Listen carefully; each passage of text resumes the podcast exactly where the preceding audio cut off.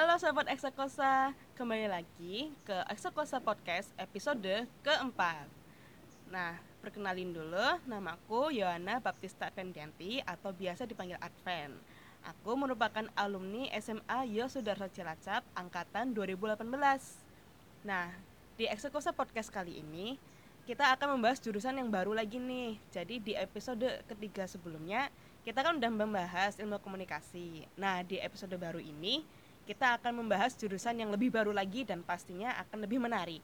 Nah, sebelumnya untuk narasumber pada podcast hari ini yang akan membahas jurusan baru yaitu silahkan perkenalkan diri. Halo sobat Eksekosa kenalin namaku Gabriela Natasha Yudadini ya Tasya bener banget nah aku alumni SMA Sudarso Cilacap 2018 aku kuliah di Universitas Atmajaya Yogyakarta jurusan teknik industri. Nah, jadi kita sekarang akan bahas teknik industri. Sebelumnya aku mau tanya dulu dong, Mbak Tasya. Ya, uh, gimana tas, tuh? Tas S-nya dua, pakai IA ya? Yo uh, di teknik industri udah berapa semester berapa nih? Ah, sekarang tuh aku masuk semester 5 Wow, berarti udah dua tahun ya di iya, teknik oh, industri. Tahun. Wow, gila Mantap. banget. Nah, sebelumnya aku mau tahu dulu dong jurusan teknik industri itu apa sih? Nah, jurusan teknik industri ini dia tuh mempelajari tentang desain, terus mengembangkan dan menginstalasi dari sistem terintegrasi di industri gitu. Maksudnya sistem terintegrasi itu kayak gimana, Mbak? Nah, jadi itu kan di industri ada kayak manusianya, ada materialnya, ada energinya, dan itu menjadi satu kesatuan supaya membentuk, supaya membentuk kesatuan yang utuh di industri gitu. Nah, sebagai contoh nih, mungkin pada bingung ya. Contohnya Iya. tuh gini. Misalnya tuh ada lulusan TI gitu ya, bikin bisnis baru. Nah, tugasnya dia itu merencanakan pekerjaan dan lokasi untuk pekerja. Jadi misalnya ada pekerjaan nih. Nah, dia tuh tugasnya suruh ini dengan lokasi di sini gitu. Terus nanti lulusan teknik industri ini nanti juga e, memikirkan tentang posisi kerjanya si pekerja ini tuh di mana udah sesuai dengan ilmu ergonomi atau belum, udah sesuai dengan perencanaan tata letak fasilitas atau belum, udah sesuai dengan perencanaan kerja yang efisien, efektif atau belum gitu-gitu. Wow, berarti kayak lebih mengatur pekerja-pekerja yang lain agar mereka bisa mengetahui uh, mereka cocoknya di mananya gitu ya. Iya, supaya kerja itu tuh juga lebih efektif dan efisien. Jadi tuh nggak buang-buang energi, nggak buang-buang tenaga, nggak buang-buang uang. Jadi benar-benar harus seefektif dan seefisien mungkin. Wow.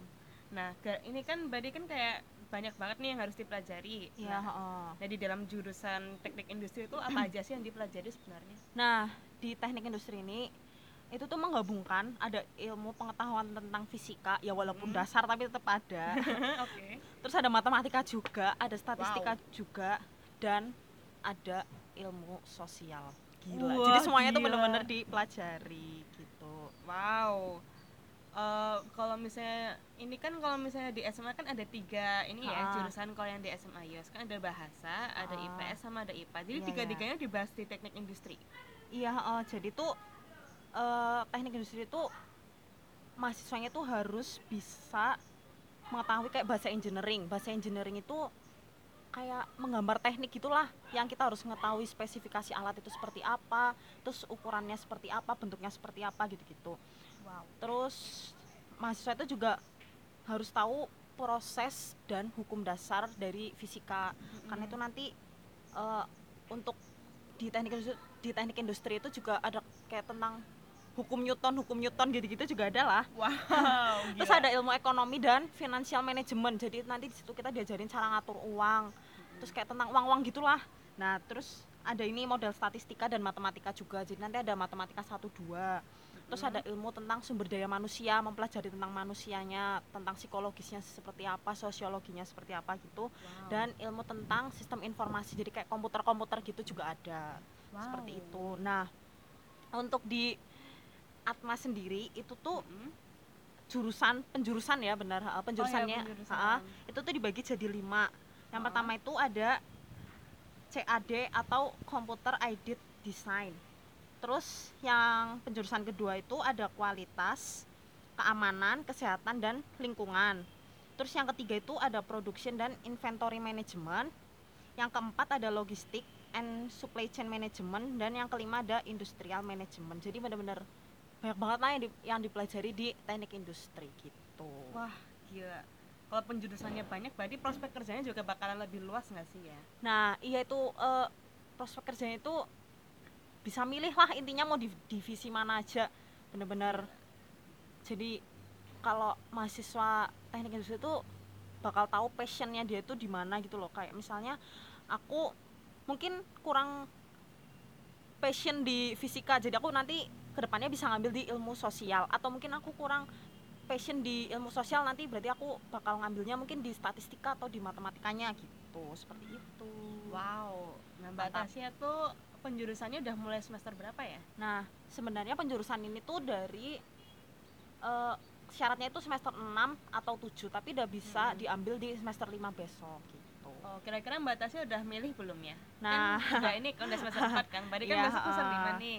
Udah ada Hmm. pemikiran belum buat penjurusannya? rencana sih pengen ngambil di industrial management, soalnya aku suka aja gitu mempelajari tentang sumber daya manusia gitu sih. Wow, Mantap. berarti suka keep in touch sama orang-orang gitu iya, ya? eh, suka memperhatikan orang sih. Wah, Kayak gitu gitulah. siap, siap. Nah, ini kan banyak banget yang dipelajari ya. Heeh. Nah, kira-kira ada hambatan atau kesulitan nggak ketika belajar di pen- apa jurusan teknik industri ini? kalau untuk hambatan aku rasa di setiap jurusan pasti ada gitu ya. Mm-mm. Nah, kalau di jurusan teknik industri sendiri ini hambatannya karena tadi materinya yang dipelajari itu ya jadi, jadi kita harus fokusnya itu bukan cuma ke satu hal, jadi ke beberapa hal. Mm-mm. Terus kadang tuh ada beberapa matkul yang bikin laporan, jadi otomatis harus kerja kelompok. Bahkan tuh ada gitu temenku yang dia salah ngambil dosen, dia tuh dapat tugas besar di semua matkul. Jadi benar-benar misalnya dia ambil 8 matkul di semester itu, nah itu semuanya tuh tugas besar di ujian. Kayak benar-benar nggak kebayang sih eh, laporannya, ngerjain laporannya memakan waktu, terus kerja kelompoknya memakan waktu. Nah, terus materinya benar-benar harus fokus ke sana ke sini nggak cuma satu. Nah, terus karena tadi bikin laporan gitu kan pasti harus bawa laptop. Nah, jadi kadang tuh mendekati ujian itu juga harus bawa laptop gitu. Setiap hari bener-bener kerasa lah punggungnya pegel banget. Dan yang terakhir tuh di teknik industri itu juga belajar coding guys. Mantap. Wow, gila ya. Berarti kayak banyak banget hal baru yang dipelajari di teknik industri ini. iya banyak banget kayak ya itu kayak coding itu jus- jujur aku pas waktu yang eh, matkul coding ini aku tuh kaget bener-bener kaget karena di SMA nggak diajarin coding gitu kan terus Uh-uh. begitu diajarin yang bener-bener kayak cuma satu semester udah belajar flowchart lah belajar al- algoritmanya lah yang mana kalau di eh, di teknik informatika itu kan mereka belajar selama empat tahun lah ya nah di teknik industri itu belajar bener-bener kayak cuma satu semester dirangkap gitu Wah, jadi satu wah kacau bener-bener harus fokus lah intinya dan Tapi- bisa bagi waktu Wah, tapi ini benar. coding-codingan bukan coding buat gebetan Yeah, gitu kan. bisa bisa bisa di coding aja tuh gebetannya Terus mungkin ada yang tanya kalau misalnya Ah. belajar coding tuh kira-kira bisa diterusin buat jadi hacker atau enggak nih?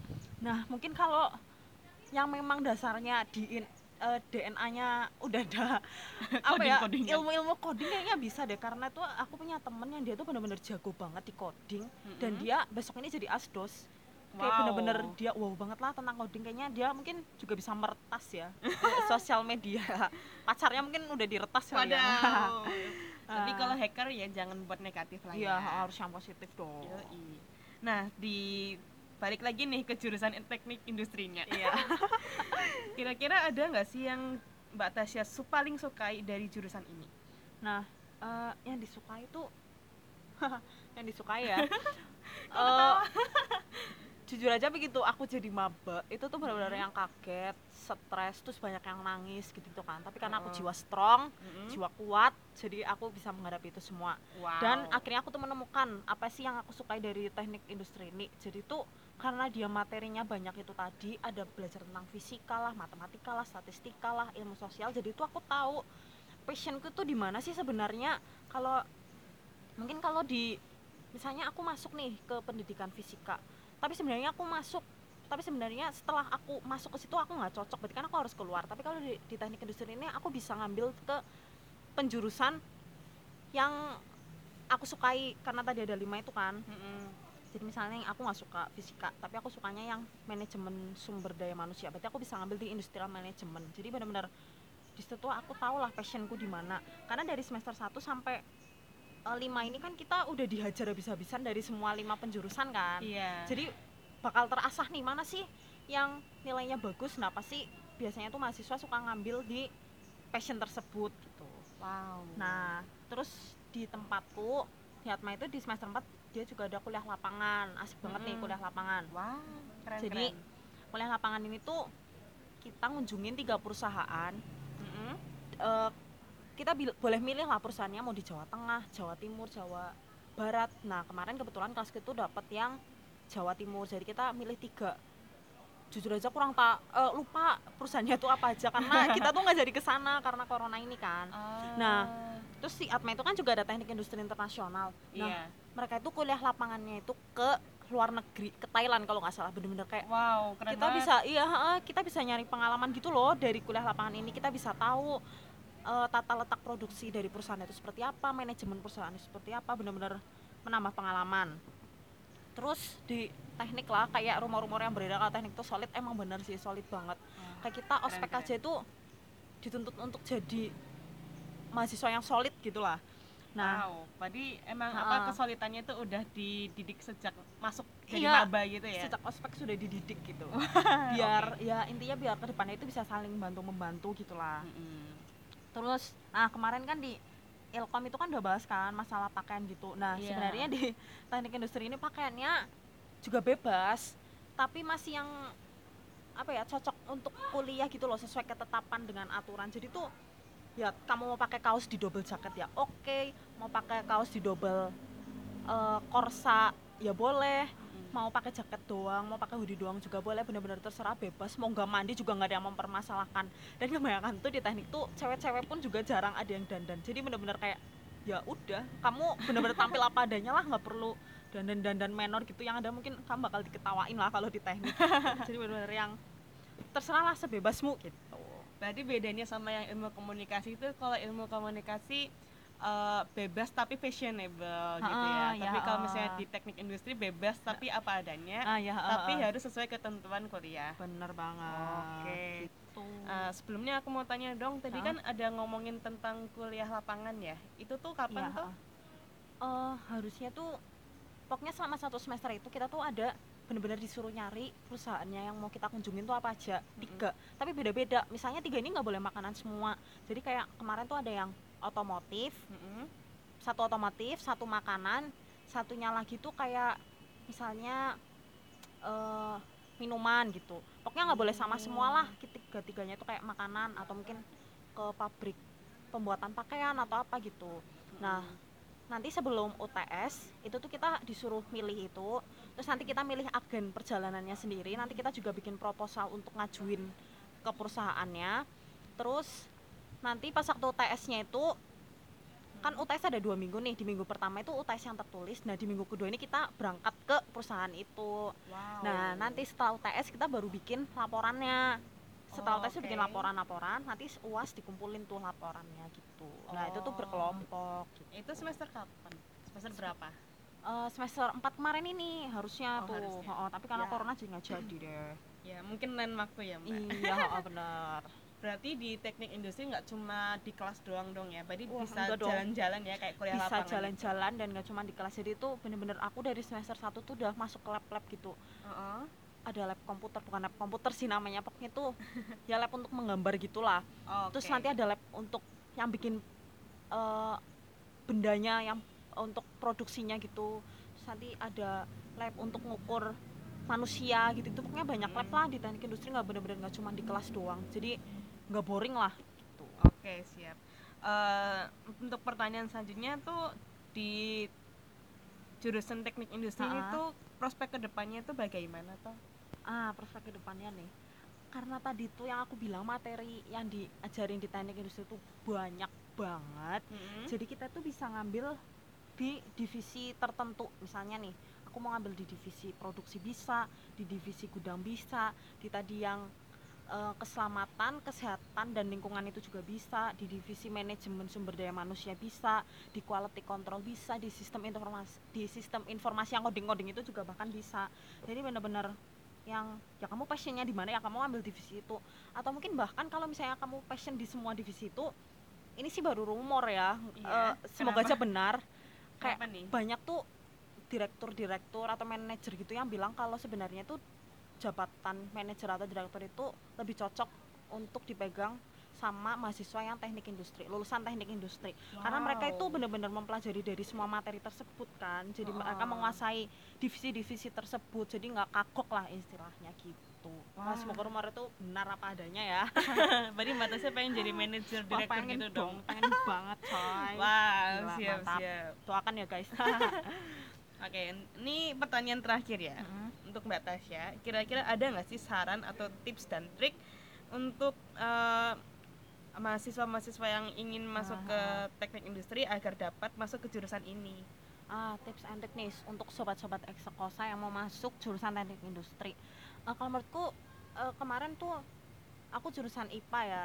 Iya. jadi emang syaratnya tuh mahasiswa IPA karena di situ kan ada ilmu-ilmu fisika ya. Fisika itu kan dari IPA jadi kalau yang IPA nggak nggak kaget banget lah. Mungkin yang IPS bisa tapi mereka harus belajar lagi tentang fisika gitu-gitu Oke. Ah, terus habis itu di sini tuh kita harus punya jiwa yang kuat dan mudah tertantang. Karena tadi Siap. tuh fokus kita tuh nggak cuma satu, ada banyak Mm-mm. dan eh, harus semuanya tuh harus difokusin gitu biar tahu passion kita gitu loh. Jadi benar-benar harus tertantang lah intinya. Nah, terus habis itu harus bisa manajemen waktu. Di mana di situ tuh ada eh ada bikin laporan, ada kerja kelompok, dan bahkan semua matkul bisa ada kerja kelompok, bikin laporan, belum lagi nanti kalau ikut organisasi. Jadi benar-benar manajemen waktunya tuh harus bagus lah. Iya, Nah, oke, siap. Terus siap. habis itu harus siap lahir batin sih intinya. Itu udah yang paling terakhir. Nah, gimana nih Sobat Eksokosa penjelasan dari Mbak Tasya mengenai jurusan teknik industri? Nah, semoga dari penjelasan ini teman-teman bisa ya mempertimbangkan jurusan teknik industri untuk di dunia perkuliahan selanjutnya. Sekian Eksokosa Podcast episode keempat dan sampai jumpa. Dadah. Terima kasih.